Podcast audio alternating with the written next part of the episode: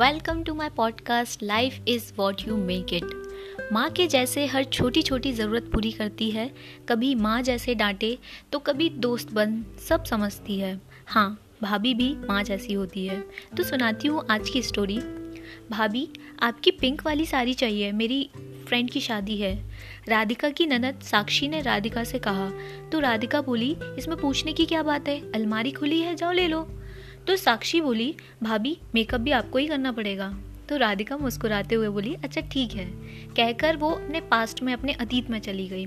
राधिका के दो बड़े भाई थे, उनकी शादियाँ हुई, लेकिन भाभियाँ कभी राधिका से प्यार नहीं करती थीं और उसका, उसकी मम्मी के साथ भी उनका व्यवहार अच्छा नहीं था। राधिका ने सिर्फ़ एक बार अपनी भाभी से बैग मांगा था तो भाभी ने बहुत अपमानित करते हुए कहा था, इतने महँगे बैग की तुम्हारी औकात नहीं है। ये मेरे मायके से मिला है। जबकि राधिका के भाई की सैलरी भी बहुत अच्छी थी। घर में कोई कमी भी नहीं थी। राधिका के पापा की भी बहुत अच्छी जॉब थी। बस भाइयों, भाभीियों को राधिका पसंद नहीं थी, क्योंकि राधिका अपने भाइयों की लाडली थी। लेकिन बहुत समझदार थी, कभी भी अपने भाइयों से अपनी भाभी की शिकायत नहीं की। राधिका के संस्कार बहुत अच्छे थे, वो रिश्ते बनाने में विश्वास रखती थी। राधिका की शादी बहुत अच्छे परिवार में हुई। उसके मम्मी पापा ने कोई भी कमी नहीं छोड़ी और उसकी शादी बहुत धूमधाम से हुई।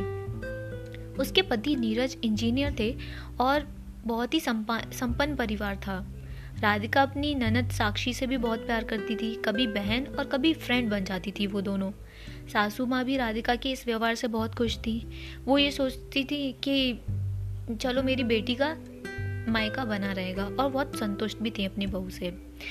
तो राधिका ससुराल में बहुत ज़्यादा लाडली भी थी और खुश थी और उस ससुराल वाले भी उसके व्यवहार से बहुत खुश थे।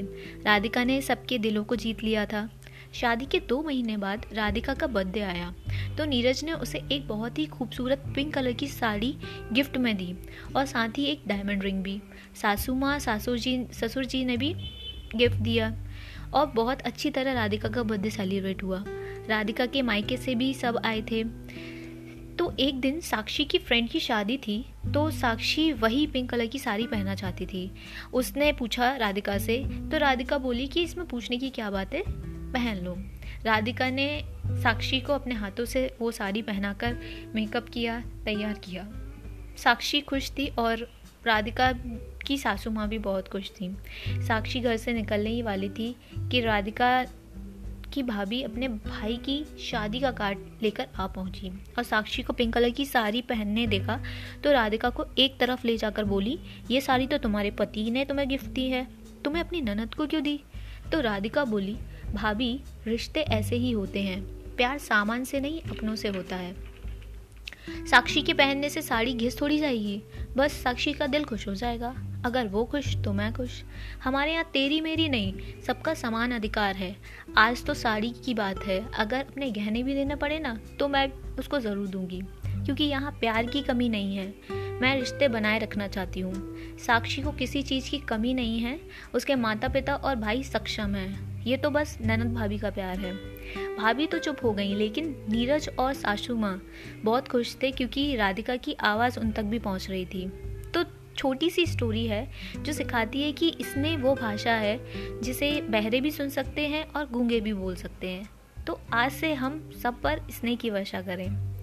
भाभी, ये एक ऐसा शब्द है जिसके बहुत सारे रूप हैं। कभी दोस्त बनकर जो हमारे सीक्रेट्स बनाए रखती है, जिनसे हम दोस्त समझ कर सब शेयर करते हैं।